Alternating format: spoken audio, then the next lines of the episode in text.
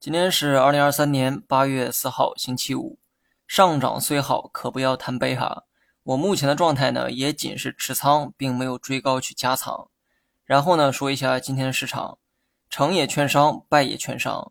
近期的市场风向完全受券商所引导。对于券商呢，我有一点个人建议哈，涨到目前的高度，你跟我说去投资，打死我也不信。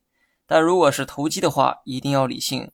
因为目前的涨幅可能已经过了鱼头和鱼身的阶段，剩下的就只剩下鱼尾了。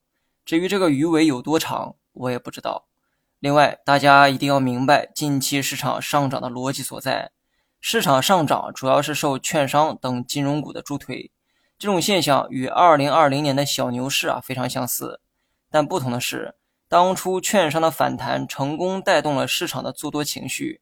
也带动了如医药、消费、科技等板块的反弹，可这次只是金融股啊单方面的强拉，目前还没有看到有其他板块跟风做多。这个时候，你需要问自己一个问题哈：如果此时券商迎来调整，市场会怎么办呢？按照逻辑推导，没有板块接替券商的话，市场大概率也会跟着回调。事实上，今天午后的跳水啊，也解释了这一切哈。券商跳水，大盘迅速跟着跳水。换句话说，似乎到目前为止，券商还没能成功带起市场的热情。对此啊，我只能说，亲儿子们还得再接再厉啊。说这些呢，并不代表我看空市场，长线看涨的这个观点始终不变。只是想通过以上的思考，提醒一下做短线和做波段的人。过去呢，一直都是权重带着上证指数狂飙。而创业板和科创板仍处在低位。